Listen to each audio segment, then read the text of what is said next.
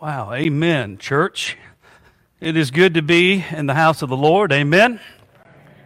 I know it's a little bit rainy and cloudy outside, but God is good all the time.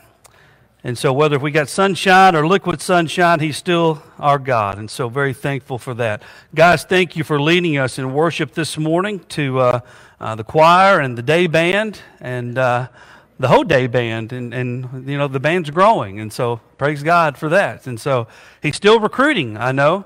And so if you'd like to be a part of uh, the bay dan or uh, the billy day worship band uh, we can name it whatever we want to. I mean, we could call it Cecilia Worship. I don't know. We could come up with a, a catchy phrase. That's what's going on today in the church, right? So uh, thank you guys for, for preparing our hearts for worship this morning. Uh, and where's Miss Judy? Miss Judy, you're in here somewhere. Where's Miss Judy? Is Miss Judy in the back? I promised her that I would have a, a video today with Eliza Broadus. I will do that next Sunday. And so forgive me for that. Uh, but I will definitely get that for next Sunday. And as far as Family Fun Night is concerned, this is for all ages. And so we want you to come no matter how old you are. We're going to have music, we're going to have food, we're going to have fun, and we're going to have some games. And so we want you to come out this afternoon. The rain is gone, and so it should be a great day to come together and fellowship. Invite your neighbor, invite your family, invite your friends, whoever you want to invite. Come out. We'll social distance. It's going to be outside. We'll have a great day. And so this is good for the church. I know a lot of people, maybe you're a little hesitant. I know there's a lot of folks that uh, still uncertain about these types of events, but I promise you, we're going to keep it very clean. We're going to do the best job that we can do, and you need some social interaction. Amen? You need to be around your church family some, and this makes for a great atmosphere this afternoon. Come and listen to some great music. Come let your kids play a little bit. We'll, we'll, we'll have hands as well. And so we're looking for a great, great afternoon. And so for none of you all that had a teenager uh, over the last five years, you all really missed out on the bottle flipping. Amen? Because uh, my house was filled with this.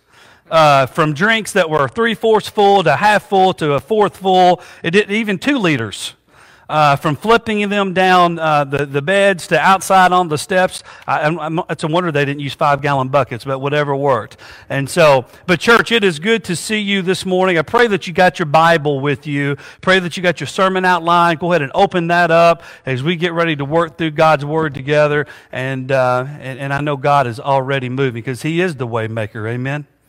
He, he is our God, and He never stops working even when we can't see it, even when maybe we don't understand it. God is always good and God is always at work. But we're going to be in the book of Acts, chapter 24 this morning, and this is going to end our series on the book of Acts. And we're getting ready to turn to something brand new starting next Sunday.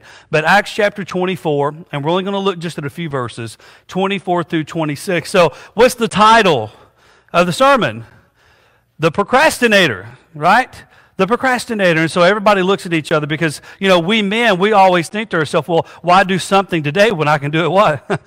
when, I can do it tomorrow. And so maybe this sermon is going to fit where you are. Maybe in your spiritual life, maybe there's some things that you have been putting off. I'm not real sure. But some of you here, you probably know what this word means. If we want to define it properly, it, it means this it's an action of delaying or an action of postponing something.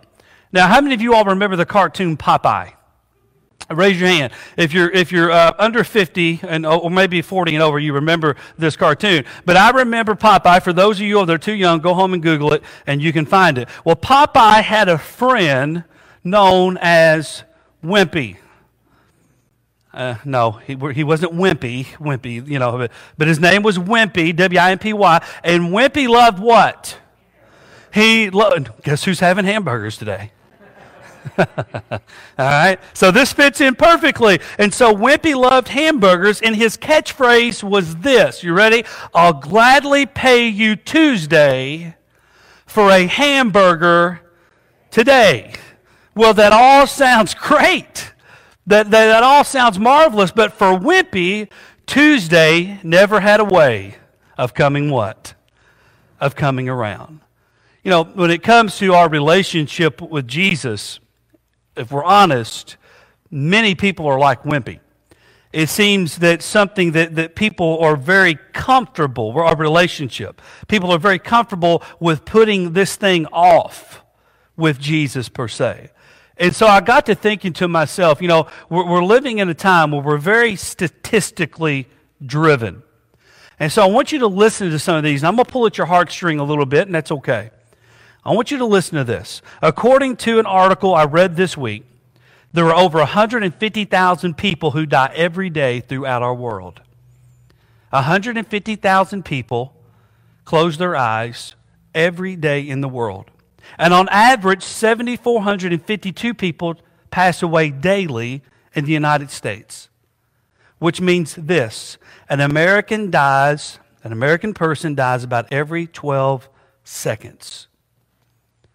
Every 12 seconds, someone passes away. And I want you to think about this. In 2018, unintentional deaths accounted for 6% of all deaths in the United States. So, can you imagine? And I want you to think about this. I want to ask you how many of those people, the thousands among thousands, do you believe procrastinated when it came to their relationship with Jesus Christ? I just wonder. I wonder how many of the thousands upon thousands that die every day tell themselves, well, I'll get around to it. And then they never, and they never do. I wonder how many knew of God. I wonder how many knew of Jesus Christ. Maybe they had went to church even on a regular basis. But they never made a profession of faith because they figured they would just get around to it. I wonder how many were on the verge of a confession of faith. And they felt as though time wasn't an issue. And then an unintentional accident claimed their life. This is stuff that we don't think about. This is stuff that we, we, we don't sit around and we don't ponder on these things because we, we know that death is just a natural part of life. But for us as Christians, there are people that are dying each and every day that have never heard of the gospel. People that maybe we should have spoken to. People that we maybe should have had the courage to call out or to have spoke to them or knocked on a door or invited them to a church afternoon like such that we're having here today Maybe this is some of you that are here in our congregation. Maybe this is some of the people that are listening online this morning through Facebook Live that they have been on the verge of a confession. They've been on a verge of saying that Jesus is their Savior. But we live with this prominent notion and we live with this ideology that we think to ourselves, well, tomorrow is always promised. And so I don't have to make a decision about Jesus today. But listen to me. When you don't make a decision about Jesus today, you're still making a decision. You're still making a decision. And so this morning in our scripture, we're going to look at a man. And we're going to look at his wife, and some odd reason they just could not get over the hump of putting their faith in Jesus. They knew of Jesus they knew of Christianity, they had probably witnessed the faith and the love and the sincerity of Christianity. But instead of placing their faith in Jesus, they placed their faith in comfort, which millions of people are doing at this exact moment. I want you to look at what the scripture says. Acts 24, just a few verses. 24 through 26. And then we'll pray. Look what it says. So several days later, Felix came with his wife Drusilla, who was a Jewess. And he sent for Paul and he listened to him as he spoke about faith in Jesus Christ. And as Paul discoursed on righteousness, self control, and the judgment to come, Felix was afraid and said, That's enough for now. You may leave. And when I find it convenient, I will send for you. And at the same time, he was hoping that Paul would offer him a bribe. So he sent for him frequently and talked with him. Let's pray. Father, we thank you for the day that you've made. We thank you for the opportunity to get up out of bed this morning and, and get to come and to worship your holy name. Father, we thank you for this church family. We thank you for uh, the singing. We thank you for the ability to give of our gifts today and to you. And so, Father, I pray right now that you're already at work. And as, as we sang this morning, you are the, the waymaker and the miracle worker, and you never stop. And God, I know you're working right now in the hearts that are here this morning, hearts that are listening maybe on Facebook Live or wherever they may be going this morning. Father, we want to see you work in a great way. Amen. Lord, we want to see you change lives. Father, we want to see families healed. Lord, we want to see people come to faith. We want to, we want to see the cynical come to faith, Father God. We want to see you knock walls down. We want to see you give hope, Lord, to the hopeless. And so, Father, I pray this morning you move in the way you move, Lord. Help us, Father, not to just hear this morning, but to listen to see you move in a great way. For it's in Jesus' name we pray. And all of God's people said, they said, Amen. Now, now when Paul met Felix, Paul knew that Felix was the governor of Judea. And in chapter 24, we're told that Felix had given the order to the centurion to keep Paul under guard, but he gave him a little bit of freedom and he permitted his friends to take care of his needs. Now, the governor didn't have to do this, but he did. And so he was kindly toward Paul, per se. But here's where the storyline starts to become very unusual. We're introduced to another component of this scripture. And so in verse 24, Felix arrives with who? His what? His beautiful wife. Amen. We all have a beautiful wife. Praise God. Ain't that right, men? I'll give you a chance right there. Praise God. We all have a beautiful wife. Thank the Lord for that. Mine celebrated a birthday this week. So, all of you all that sent cards and prayers and all that good stuff, thank you all for that. I know she uh, enjoyed that, and we enjoyed that and appreciate that as well. So here comes his wife. Her name is Drusilla. Now, let me give you some very interesting uh, background and history on this young lady. Drusilla came from a very cruel bloodline. She was the daughter of Herod Agrippa I, the one who had put the apostle James to death. It was her great grandfather, another Herod, who attempted to kill baby who? Baby Jesus by having all the infants in Bethlehem slain in cold blood. She was said to be the most beautiful woman on earth during this time. She was married first at the age of 14. Can you imagine? At the age of 14, she was married for the first time. And then one day, Governor Felix laid eyes on her, and in his heart and mind, he just had to have this young woman. So he plotted and he planned and he schemed to steal her away from her first husband, whom she eventually divorced and married Felix at the age of 16. So here's the governor of Judea and his wife, from whom life seems to be grand, and they're waiting on the entrance of this prisoner known as Paul. And as they sit waiting for his entrance, they see Paul walking in, possibly limping in, more than likely beaten and bruised, according to about two chapters before this.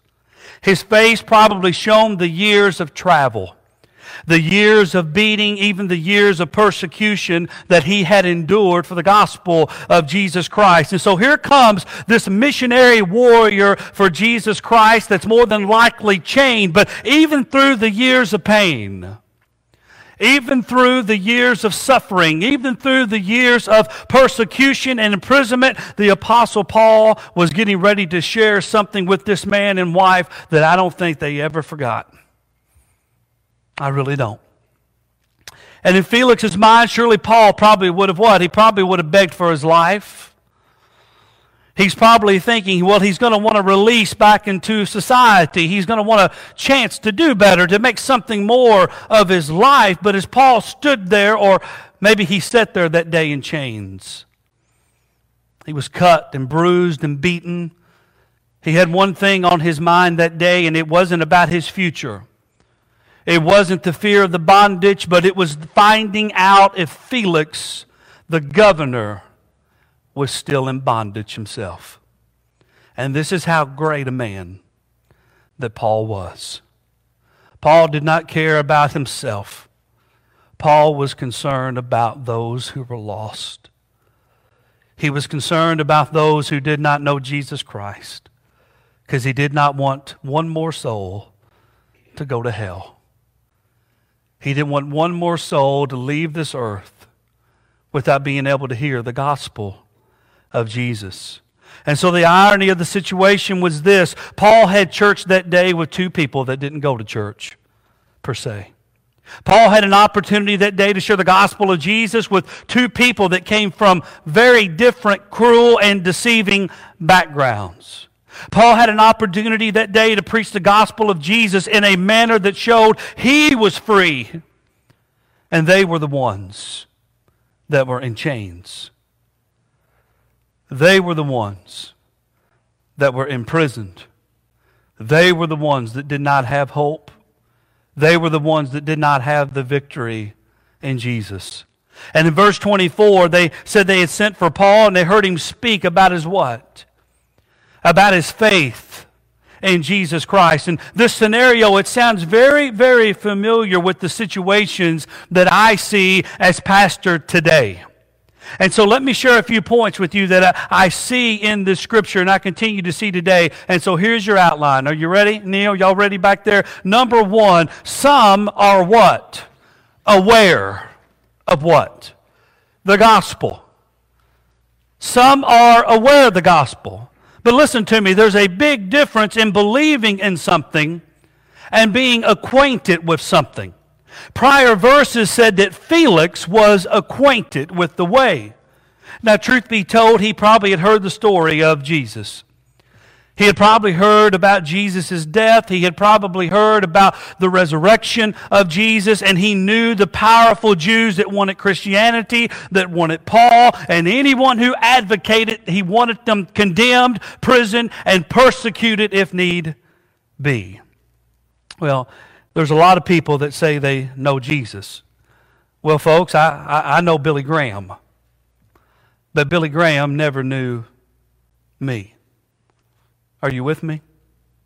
To know Jesus means you have a relationship with Jesus. It doesn't just mean that you are acquainted with Jesus. It doesn't just mean that you are well acquainted with Jesus. So to have a relationship with Jesus, it means you've confessed Him as your what?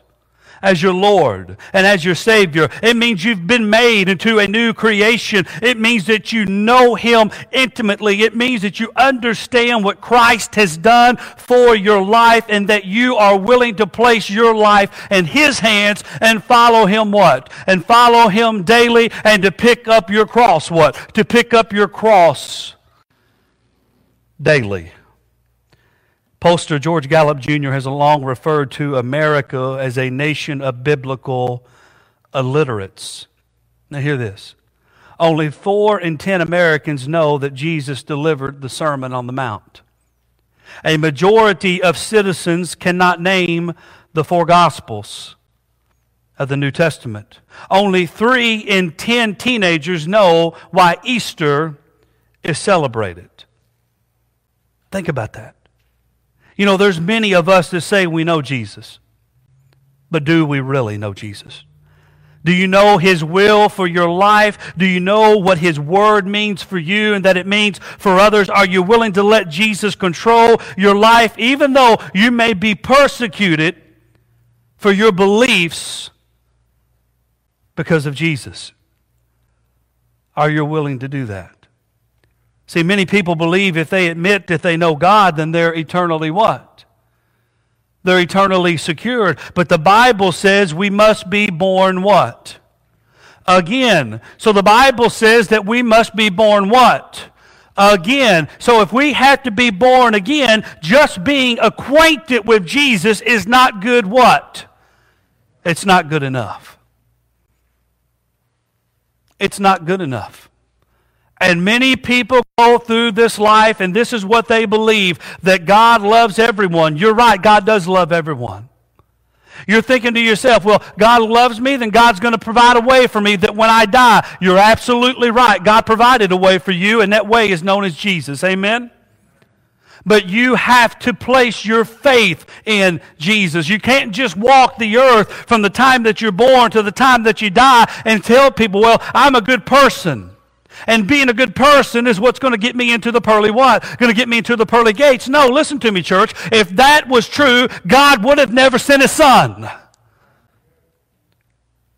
He'd have never sent Jesus to live, to die, and to be born again. It would have never have happened. He sent Jesus to make you a way. Being acquainted is not good enough. And then number two, and this is where my English got really bad. Miss Tina, if you're watching, I know you're not here this morning, forgive me. But number two, some are willing to listen. Some are willing to what? To listen. Now notice when Paul started preaching, they didn't just stop him immediately. They listened to what Paul had to say up to a certain point until things started to get a little shaky. So was Felix and his wife, were they under conviction? Did they find Paul's faith interesting, or maybe they just found Paul's ability to speak attractive? But see, I believe there's a huge difference in hearing and listening. And please forgive me, your sermon outline has this backwards. And my English, I promise you, some are were. I'm the Lord have mercy. Miss Tina, if you were here, you'd probably fire me. And listen, I am not an English major, but I'm not that bad. and I believe that when I typed this up, I had a nine year old pulling on my shirt trying to get me to answer a math question, which I had no idea how to answer. So thank you, Miss Donna, for that. But hearing doesn't take much what? It doesn't take much effort. Matter of fact, there are some that are practicing that right now. Amen? For hearing, it doesn't take much effort. It's just a natural response. But listening to someone takes a level of hearing and then digesting what that individual is telling you.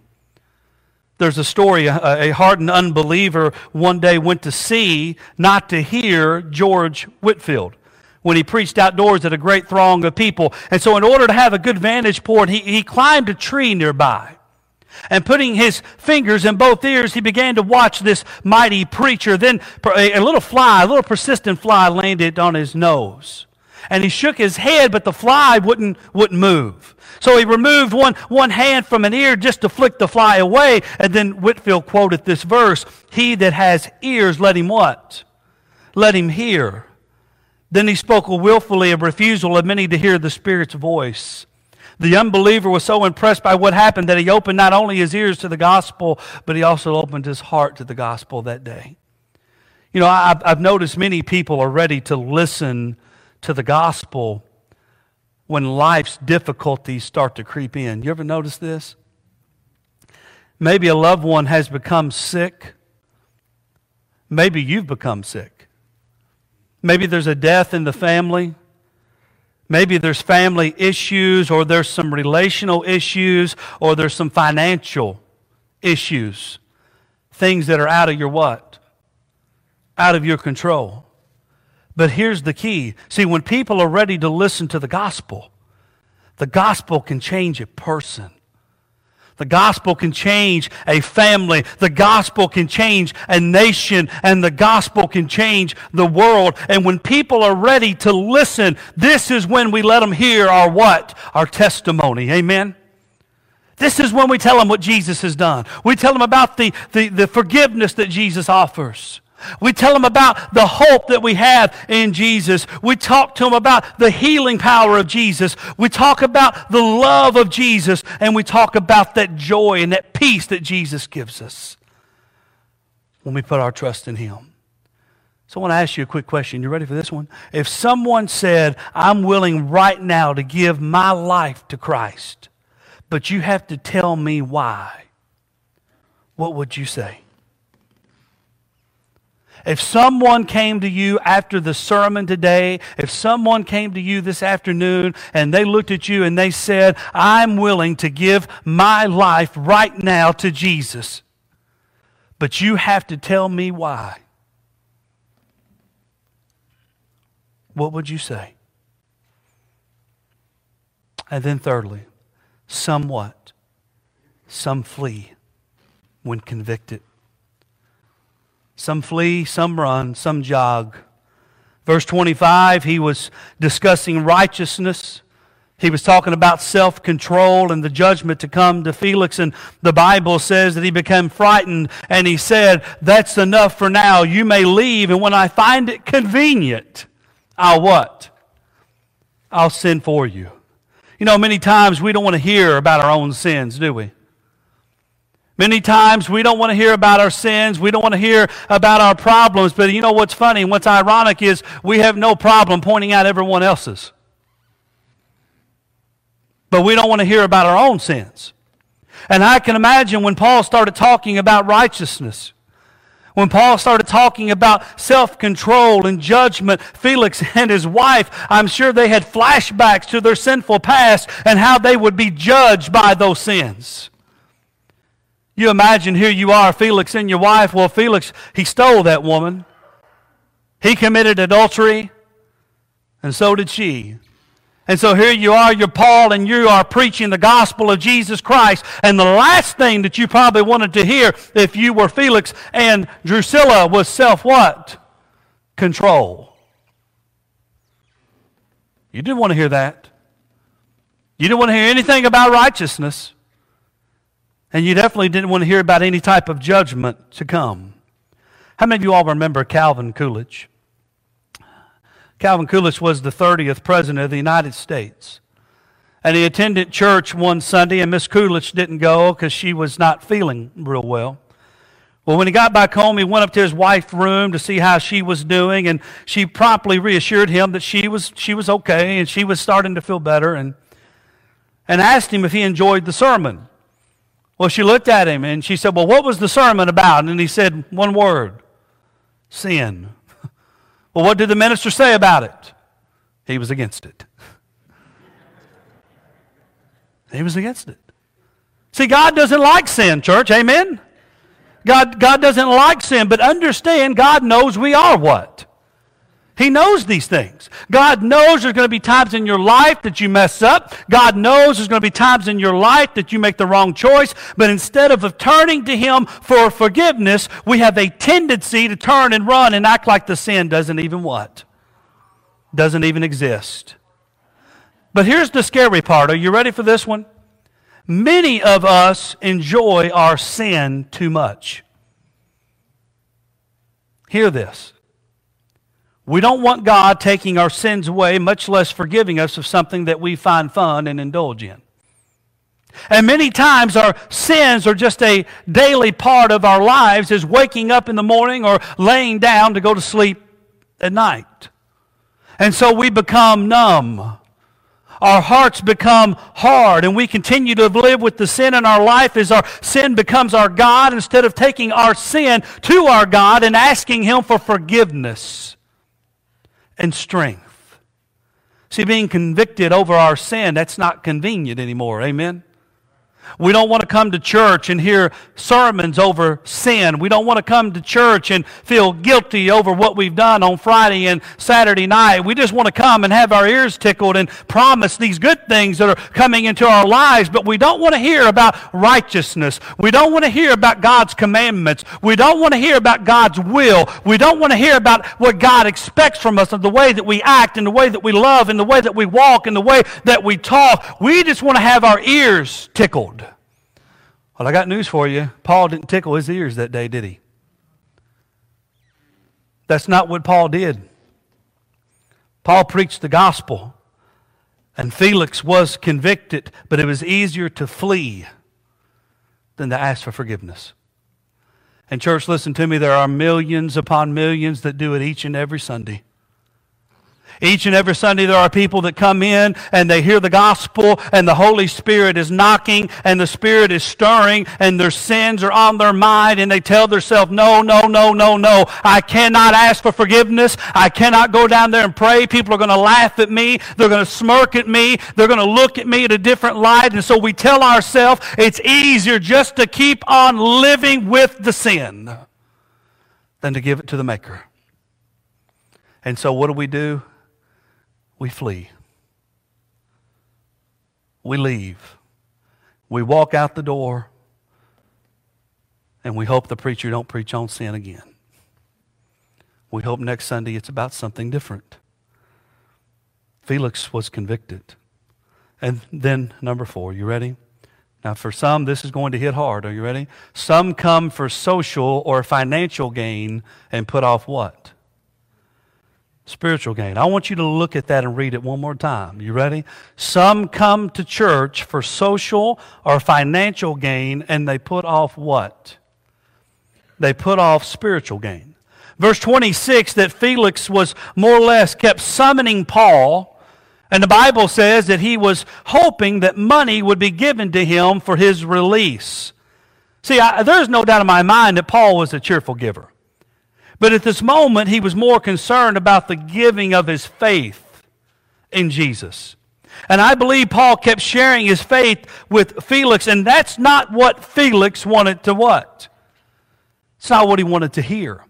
And it says that Felix would send for him quite often, hoping that Paul would offer him a bribe, which by, uh, here's the thing too, that was against Roman law.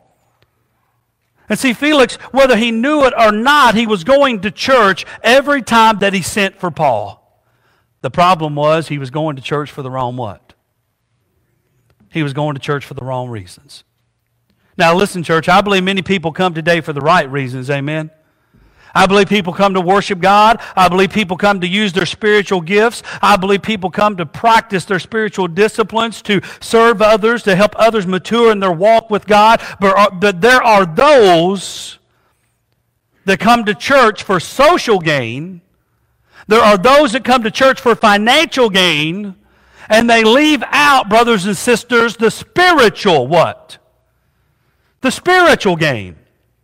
But this was one sermon that shook Felix. But the Felix, the governor, became Felix, the procrastinator. And Felix is the perfect example of what not to do. I want you to listen to this poem before we close. You ready? He was going to be all that a mortal should be tomorrow. No one would be better than he tomorrow. Each morning he stacked up the letters he would write tomorrow. It was too bad indeed. He was too busy to see his friend, but he promised to do it tomorrow. The greatest of workers this man would have been tomorrow. The world would have known him had he ever seen tomorrow. But the fact is, he died and faded from view, and all that was left when living was through was a mountain of things that he intended to do tomorrow. Let me ask you this question. Why in the world would you put off having a relationship with Jesus Christ till tomorrow? Why would you do it? Why would we wait to make an eternal decision until tomorrow? Why would we wait to have our lives changed until tomorrow? I wonder how many Felixes are here today. I wonder how many Felixes are listening online today. I wonder how many Christians are here today and Christ has been encouraging you to do something, but you're living with the mindset of this when I find it convenient. When I find it convenient. You know, Jesus has given us life. Jesus has given us free will. God has made a way for all those who call upon the name of the Lord to have salvation. The question is this will it be today? Will it be today?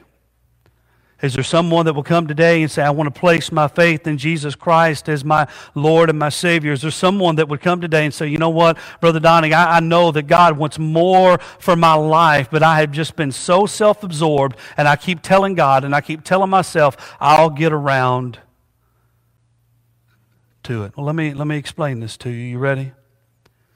Your to it may never happen. Today can be a new day. Today can be an opportunity, even for you that are here today that call yourself Christians, to come and say, God, I'm, I'm reaffirming my faith in you. I'm giving my life back to you because, church, you know how easy it is to say that we're Christians and we live in a way that doesn't mirror who we say we are. And so this morning, I pray for you if, you, if you're convicted and there's something that you need to come and pray about, don't flee. Don't flee, but come and pray. Amen. So as we come, as we sing this morning, as we stand, Billy, as you come and Miss Donna, and we have our time of invitation. There's no better day today than make a decision for Jesus Christ. Amen. There's no better day than to come and be dedicated to Him and to live your life for Him. Will you come today as we sing?